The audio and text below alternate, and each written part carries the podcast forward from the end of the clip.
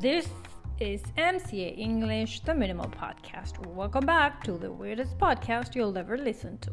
I'm MC. Wanna try it? Let's dive in. And welcome back to Interview with Students Reloaded. This is the second season of this section, and I hope that more and more students are able to leave their fears behind and become famous in this podcast. A little bit. Today, we're listening to a very special student who taught me that the best food you will ever try is during Christmas in Venezuela. Not only am I grateful to have her as a student, but also for introducing me to that wonderful world of the ham bread. Google it, people. Thank you, Lore. So, let's listen to her. This is Lore. Hello everyone, I'm Lorena, but people call me Andre because of my middle name. I'm not sure if it's a good idea to say my age here, so we'll skip that part. I am a UI designer working in an IT company, technology stuff, and yes, I need to know English for pretty much everything. Also, I like to travel from time to time, another reason to learn English. Last but not least, part of my family lives in the US. At this point, English is almost mandatory for me. Let's say that. Do I know English by now? After years of studying, I'll say yes.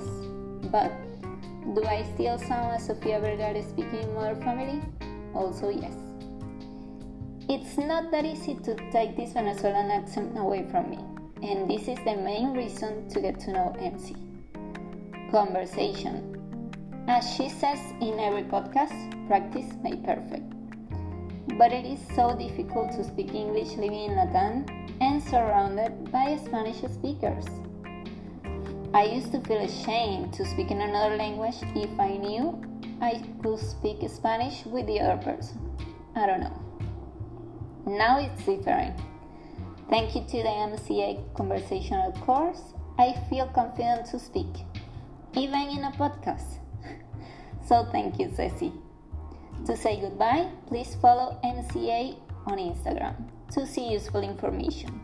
Listen to the MCA English, the Minimal Podcast, and if you have the opportunity, please take a course. Believe me, you'll thank Ceci later. I'm Lorena. Thanks for listening. Such good students I have, don't I? Thanks, Lore, for that. It was great. What else can anyone add to that beautiful audio? Such nice words. Thanks a lot. You rock. I cannot guarantee Sofia Vergara's fame, but rest assured you will be acclaimed by MC's audience.